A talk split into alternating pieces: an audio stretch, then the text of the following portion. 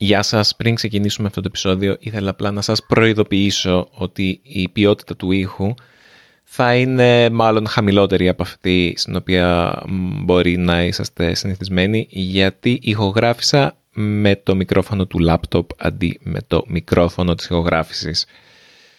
Αχ, έχω μια καλεσμένη σε αυτό το επεισόδιο, τη Δάφνη, και πέρασα πολύ χρόνο προσπαθώντας να τελειοποιήσω το δικό της ήχο και τελικά από δικό μου λάθος, ο δικός μου ήχος είναι χάλια. Ελπίζω να μην είναι πολύ μεγάλο πρόβλημα για εσάς και να αντέξετε να ακούσετε αυτό το κατά τα άλλα πολύ ωραίο επεισόδιο και τον πολύ ωραίο μας διάλογο με τη Δάφνη. Απλά το αναφέρω για να το βγάλω από τη μέση, γιατί ούτως ή άλλως είμαι σίγουρος ότι πολλοί από εσάς θα το προσέξετε. Συμβαίνει και στις καλύτερες οικογένειες, όπως λέμε στα ελληνικά. Πάμε!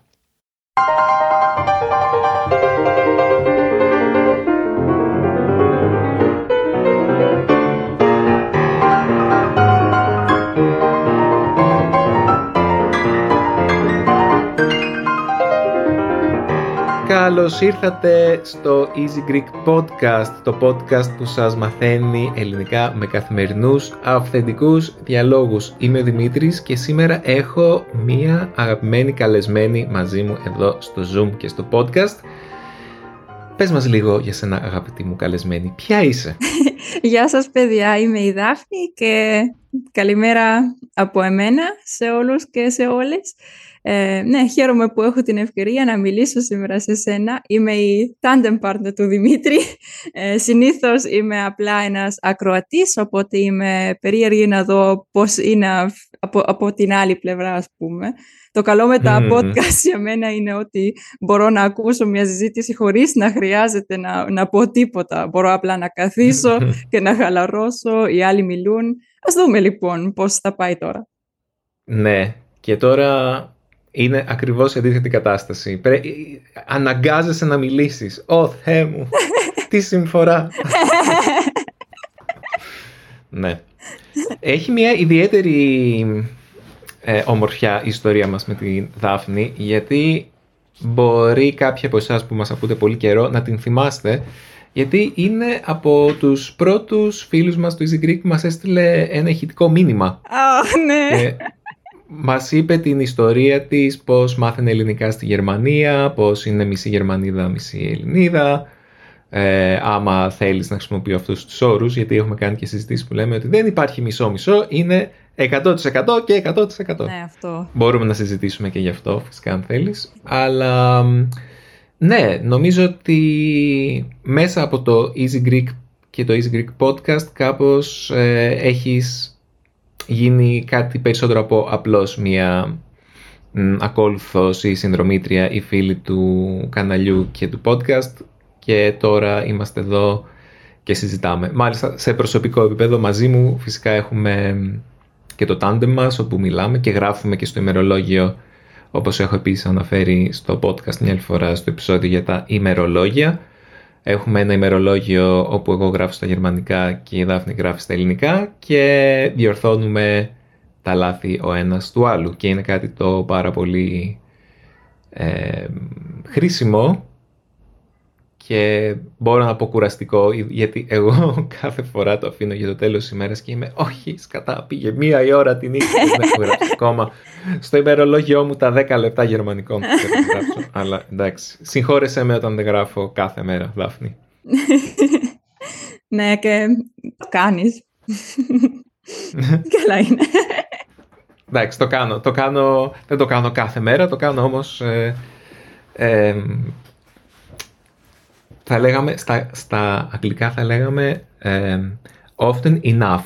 Often Και αυτό Το, ναι, είναι δύσκολο να το μεταφράσεις αυτό στα ελληνικά. Θα, θα έλεγες αρκετά ναι. ε, συχνά, αλλά αυτό το αρκετά συχνά δεν μεταδίδει την ίδια έννοια Όχι, και... του επαρκώς ε, συχνά. Είναι το αρκετά συχνά. Ναι. Τέλος πάντων, όπως μου λέει και η Μαριλού μερικές φορές, πλατιάζω. Ε, μπορούμε να πούμε δύο λόγια πριν μπούμε στο κύριο θέμα που ήθελα να συζητήσουμε σήμερα, Δάφνη, για, το, για, για τις ταυτότητες. Γιατί είναι κάτι που μου αρέσει πολύ να συζητάω μαζί σου, γιατί έχουμε μία ε, παρόμοια σχέση με τις διαφορετικές μας εθνικές ταυτότητες και την έννοια, την αίσθηση του ανήκειν Ναι. Και πώς προσπαθούμε να έρθουμε σε επαφή με τις διαφορετικές μας καταγωγές και την οικογένειά μας κτλ. Οπότε πες μου λίγο ε, πόσο Γερμανίδα νιώθεις, πόσο Ελληνίδα νιώθεις και αν θέλεις να είσαι κάτι που ξεπερνάει αυτές τις δύο λέξεις. Αχ, είναι πάρα πολύ περίπλοκο αυτό το θέμα για μένα, αλλά όχι και τόσο. Θα πω ότι είμαι Γερμανίδα και Ελληνίδα, αλλά και όχι τα δύο. Είμαι, εμ, στα γερμανικά υπάρχει μια λέξη που χρησιμοποιήσω κάθε φορά που, που υπάρχει αυτή τη ερώτηση, ότι είμαι Deutsch-Griechen και είναι μια λέξη που περιγράφει και τα δύο.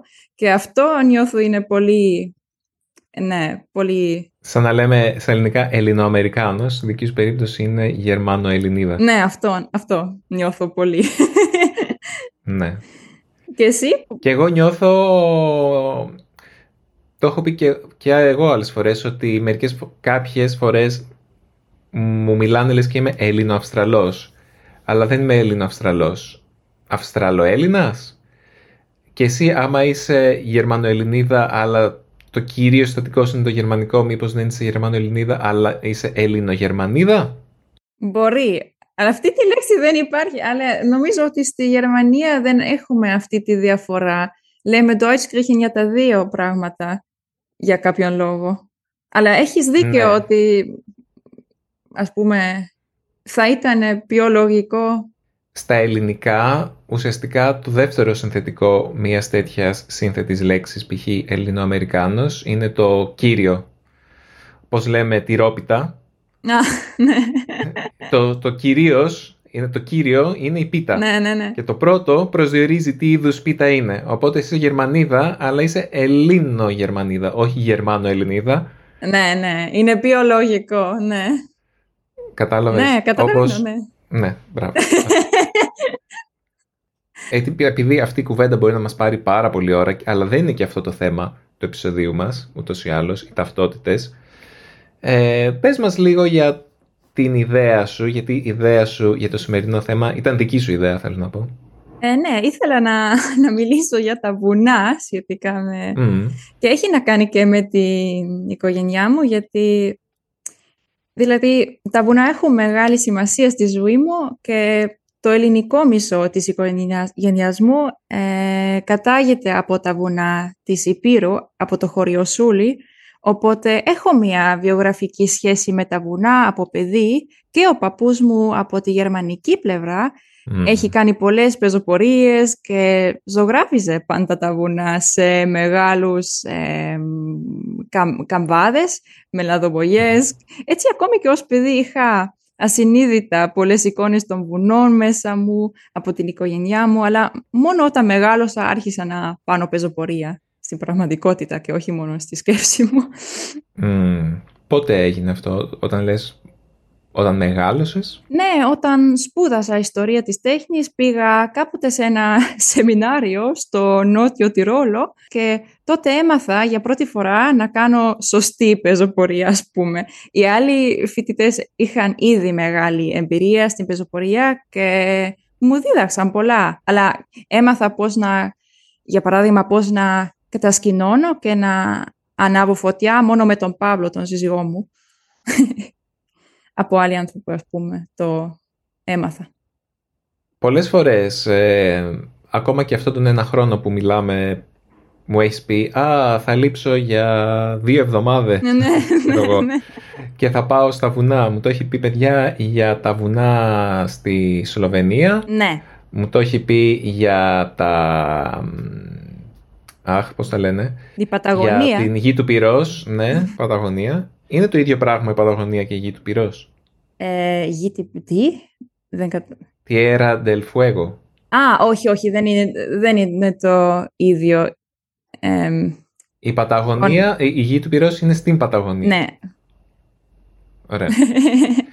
Οπότε είχε πάει εκεί στην, ε, στο νότο της Νότιας Αμερικής Και πού άλλο έχεις πάει έτσι πρόσφατα; Αυτά είναι δύο ταξίδια που θυμάμαι εγώ. Ε, ναι, έχω πάει στην Νορβηγία, στις Άλπεις, στην Ελβετία, στην Ιταλία, εκεί στο Νότιο Τυρόλο, αυτό που συζητήσαμε πριν.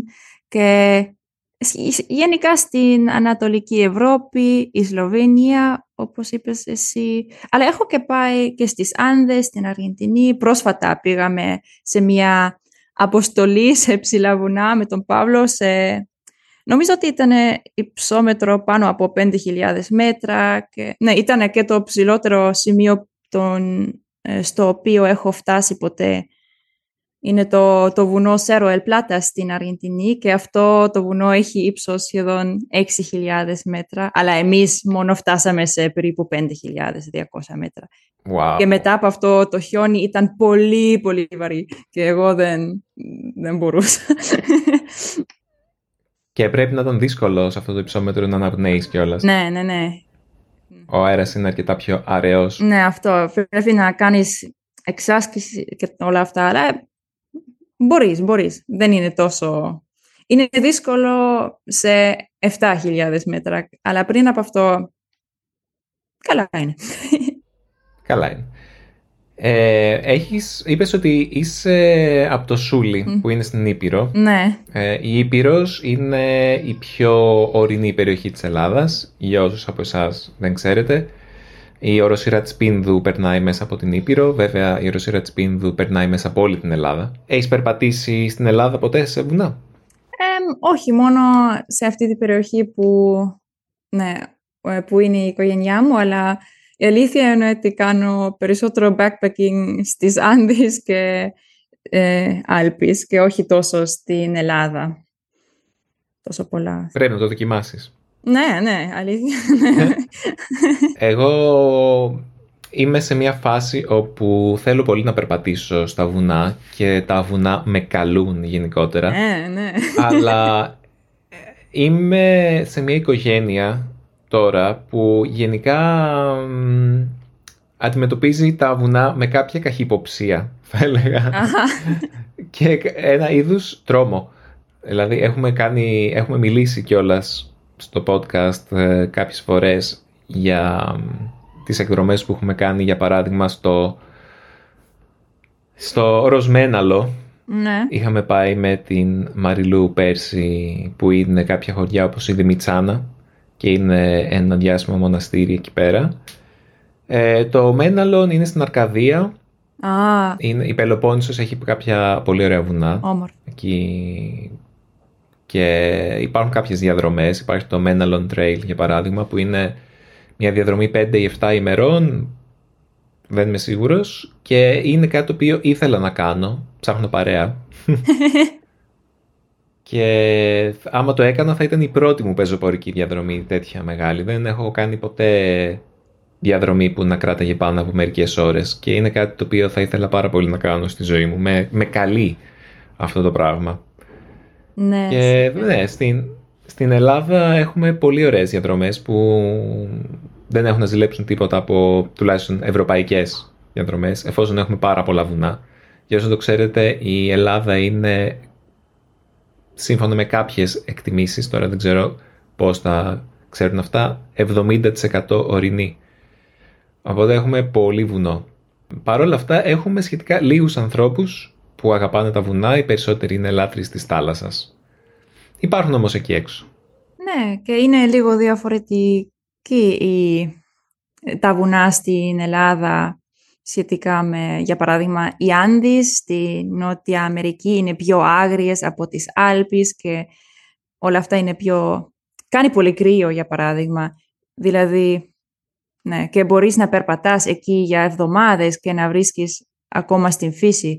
Κάνουμε συνεχή, για παράδειγμα, backpacking για τέσσερα εβδομάδες και η φύση είναι ατελείωτη και ατελείωτα όμορφη. Και ναι, πρέπει, ναι, πρέπει να το κάνεις. Είναι οι εκτάσεις είναι πολύ διαφορετικές. Ναι. Εντάξει, τα βουνά σε καλούν, πρέπει να πας. Και για να χρησιμοποιήσω μια μετάφορα του, του πώς αισθάνομαι και εγώ στα βουνά.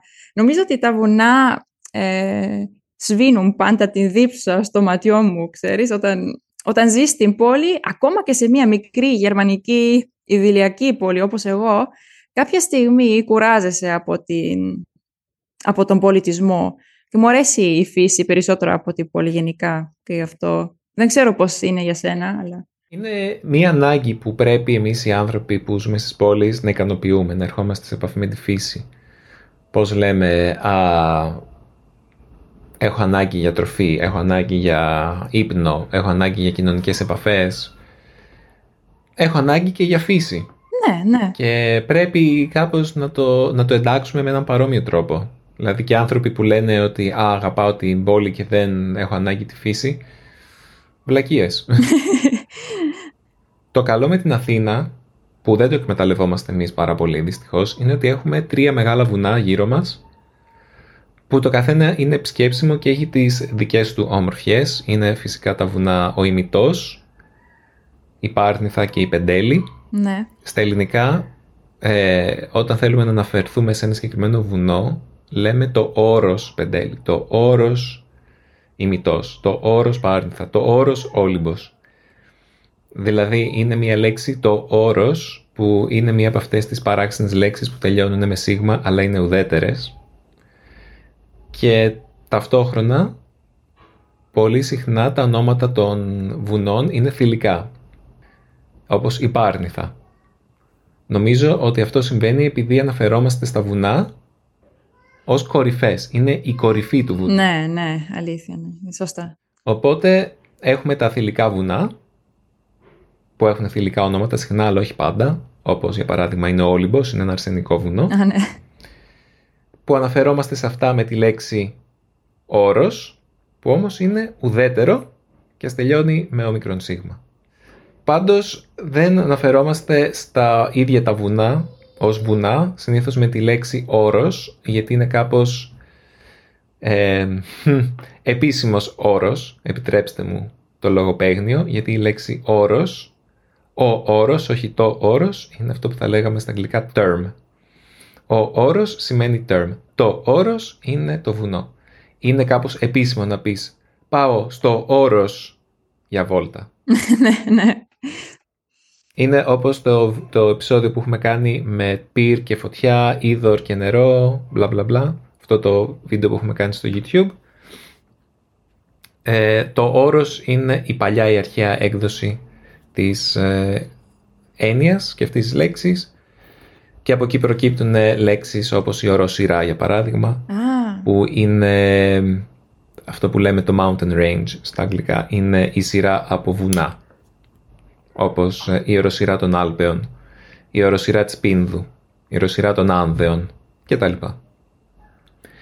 Λοιπόν, Δάφνη, ποια είναι η, η επόμενη εξόρμησή σου σε βουνά; Α, δεν ξέρω ακόμα.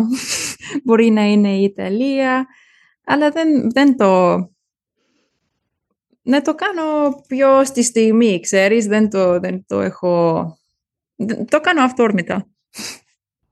Κάτι άλλο. Ε, ένας από τους μεγάλους σου συντρόφους ε, στις αναβάσεις στα βουνά είναι ο Πάμπλο, ο άντρας σου.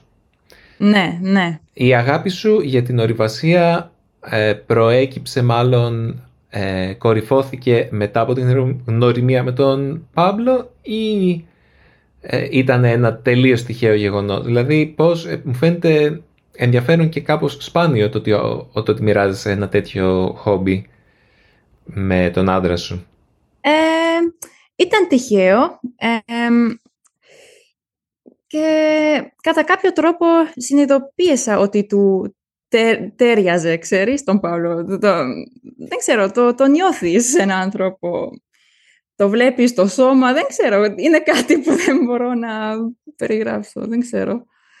Οπότε, ε, κατά κάποιον τρόπο, η ορειβασία είναι αυτή που σας έφερε κοντά. Ναι, μπορεί. Κατά κάποιο μυστηριώδη τρόπο, όχι άμεσα. δηλαδή δεν γνωριστήκατε πάνω στο βουνό. Όχι, όχι. παράδειγμα. Όχι. ναι. Ε, ναι, αλλά ναι, είναι, είναι και τυχαίο νομίζω, γιατί ε, πώς να το πω, νομίζω ότι σήμερα ο κόσμος ε, εξημερώνεται όλο και περισσότερο και ένιωθα ότι ο Παύλο είναι λίγο διαφορετικός, ξέρεις. οι περισσότεροι άνθρωποι προτιμούν την ασφάλεια από το να ζουν πραγματικά. Για παράδειγμα, στις Άλπεις βλέπω όλο και πιο συχνά να, να τοποθετούνται ε, κυκλειδώματα και μεταλλικές μπάρες στα, στα μονοπάτια όπου μπορείς να ναι. κρατήσεις ενώ περπατάς. Και ειλικρινά πιστεύω ότι είναι τρομερό το γεγονός ότι όλη η φύση στον κόσμο εξημερώνεται, ότι γίνεται εν τέλος ακίνδυνη, ώστε να μπορούσαμε στη συνέχεια να πηγαίνουμε εκεί και να κάνουμε TikToks και να, ξέρεις, ναι, ότι δεν ξέρω, και να προσποιούμαστε ότι μόλις είχαμε μια περιπέτεια που δεν ήταν περιπέτεια στην πραγματικότητα και είναι σχεδόν αδύνατο να έχεις μια περιπέτεια στις μέρες μας όπου πραγματικά καταβάλει σωματική προσπάθεια. Ναι. Ε, εννοείς στον σύγχρονο τρόπο ζωής ναι. άμα επιλέξεις να ζήσεις μακριά από τη φύση φαντάζομαι έτσι. Ναι, ναι. Και τα βουνά γίνονται όλοι και, όλο και πιο τουριστικά. Από τη μία πλευρά είναι καλό που όλο και περισσότεροι άνθρωποι ανακαλύπτουν ξανά την φύση, αλλά από την άλλη πλευρά είναι απογοητευτικό να, να βλέπεις τόσο μολυσμένα. Ναι, βλέπεις πόσο μολυσμένα είναι η, όλα τα ορισμένα μέρη και οι περισσότεροι άνθρωποι δεν καταλαβαίνουν ότι η φύση δεν χρειάζεται πάντα να είναι άνετη και κατάλληλη για τον άνθρωπο, νομίζω εγώ. Συμφωνώ μαζί σου, απολύτως. Ναι, και έχει και αυτό που είπες με, με τον Όλυμπο. Νομίζω ότι, και αυτό μπορεί να είναι λίγο περίεργο, αλλά για μένα τα βουνά καταρχάς θεωρώ πως είναι γερός τόπος. Δηλαδή ένας τόπος όπου ο άνθρωπος μπορεί να συνειδητοποιήσει ότι υπάρχει κάτι μεγαλύτερα από, αυτόν, από τον εαυτό του. Φυσικά μπορεί κανείς να δει και άλλα μέρη, τη θάλασσα ή μια εκκλησία ως ιερό τόπο, αλλά για μένα τα βουνά είναι γερά. Είναι κάπως ανελαίητα, αλλά δίνουν και ζωή και τα βουνά είναι... Δεν ξέρω, τα βουνά είναι μεγάλα και μας μιλούν με τον δικό τους τρόπο, μέσα από τους ήχους, μέσα από το συνέστημα, μέσα από την ευγνωμοσύνη του, να είσαι ζωντανός. Αυτά. Ναι. Και εγώ έχω ακριβώς τις ίδιες εμπειρίες. Ε, όταν έρχομαι σε επαφή με το βουνό γενικότερα, είναι για μένα μια βαθύτερη εμπειρία επαφής με τη φύση. Δεν ξέρω για ποιο λόγο το ίδιο το βουνό... Ε, πώς να σου πω... Θεωρητικά το να είμαι μακριά από τον πολιτισμό ναι να είμαι σε ένα απόκριμνο, ένα συγγνώμη, απόμερο μέρος της Ελλάδας όπως είναι ένα ξερό άνυδρο κυκλαδίτικο νησί είναι εξίσου φυσικό τοπίο όσο το να είμαι σε ένα πλούσιο δάσος ε, πάνω σε ένα βουνό. Βέβαια δεν είναι όλα τα βουνά, ιδιαίτερα άμα είναι πάνω από ένα συγκεκριμένο υψόμετρο, δεν είναι πλούσια με βλάστηση. Ναι. Πολύ συχνά είναι ξερά όσο και μία σχεδόν ξερά, τόσο ξερά όσο και ένα κυκλαδίτικο νησί. Αλλά και πάλι με κάνουν να νιώθω ότι έρχομαι πιο κοντά στη φύση. Ναι. Ή πιο κοντά σε αυτό το... στην ε, φυσική θεότητα που τέλος πάντων υπάρχει που μας ε, ενώνει όλους, ας πούμε. Αυτό που βρίσκεται πίσω από όλα. Ναι. Τα πάντα. Ναι, έχει κάτι πολύ όμορφο και νομίζω ότι υπάρχουν πολλοί λόγοι για τους οποίος αγαπάμε τα βουνά. Ε, πρώτον αγαπάω την κίνηση γενικά, αλλά πιο σημαντικά είναι ότι δεύτερον μου αρέσει να είμαι μόνη μου και η μοναξιά είναι κάτι πολύ απελευθερωτικό νομίζω. Είναι όμορφο για μένα και η μοναχικότητα ή η μοναξιά; Α, η, μοναξ... Α, η μοναχικότητα, αλλά και η μοναξιά σε... όχι σε αρνητικό. Η μοναξιά είναι όταν σου λείπει κάτι, όταν νιώθεις μόνος, νιώθεις μόνος σου. Αλλά μπορεί να έχει και κάτι που στην αρχή είναι αρνητικό, αλλά μετά...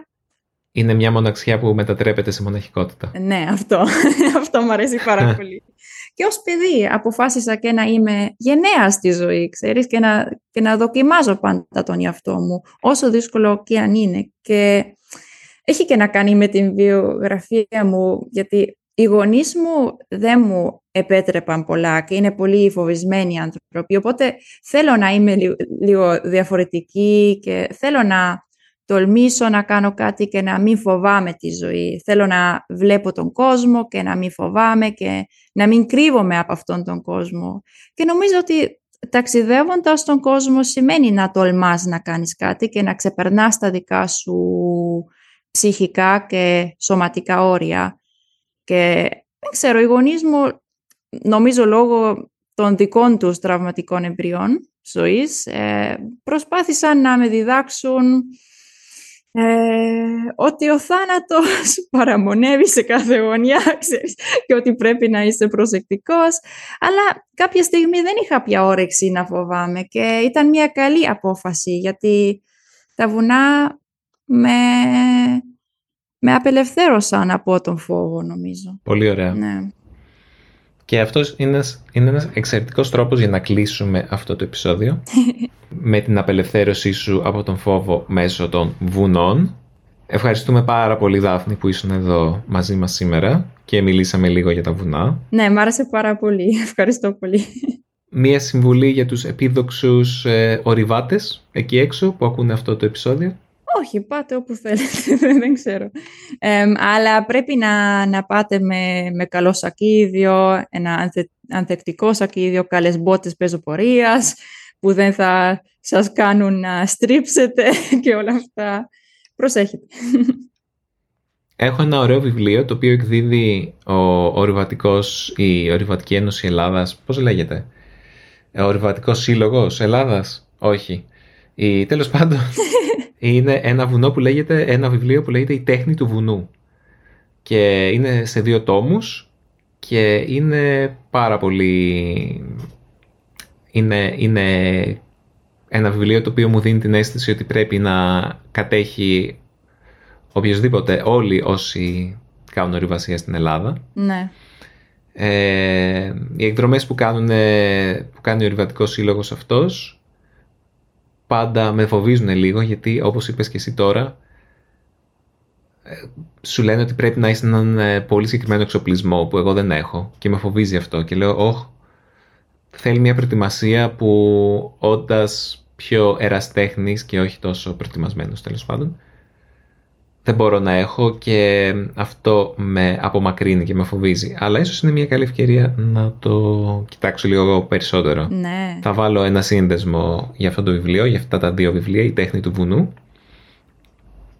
Και όποιος έρχεται εδώ στην Αθήνα, ανέφερα και πριν τα τρία βουνά που έχουμε στην Αθήνα, γύρω από την Αθήνα, την Πάρνηθα, το...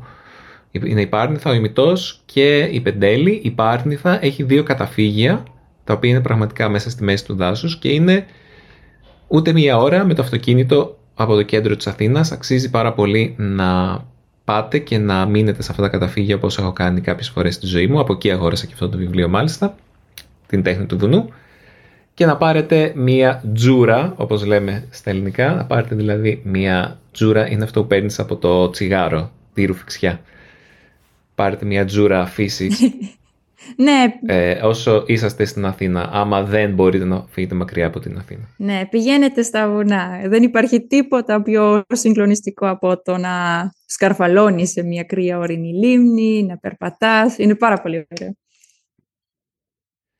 Άμα σας αρέσουν και εσάς τα βουνά, στείλτε μας ένα email ή ένα ηχητικό μήνυμα στο podcast παπάκι easypavlagreek.org Άμα είσαστε περισσότερο φαν της θάλασσας, ε, μπορείτε να μας στείλετε και το email σας που θα μας λέτε είσαστε χαζοί, μένετε στην, στην Ελλάδα και δεν σας αρέσει η θάλασσα, προτιμάτε τα βουνά, είμαι με τη Μαριλού. Ε, εγώ λέω η θάλασσα υπεράνω όλων πραγματικά fight me. I will die on this hill. I will die on this mountain. ναι, I will die on this mountain. I will die. Αυτή όχι. I won't die on this mountain. I will die on this uh, island. Συγκεκριμένα αυτή. Ναι, ε, στείλτε μας ένα email όπως και να έχει. Μας αρέσει να μιλάμε με τους ακροατές μας και Τα λέμε στο επόμενο επεισόδιο του Easy Greek. Και πάλι γεια σου Δάφνη και να το ξανακάνουμε. Ναι, και εγγραφείτε στο κανάλι, κάντε κλικ και like και σχολιάστε τα βίντεο και συμμετέχετε γενικά. ναι, να συμμετέχετε. Βλέπετε τι μπορεί να συμβεί. ναι, τα λέμε, τα λέμε. Πάρτε για παράδειγμα τη Δάφνη. Ήταν πολύ ωραία. Κάνει υπομονώ για τα επόμενα podcast σας στο Easy Greek. Να είστε όλοι και όλες καλά. Γεια χαρά.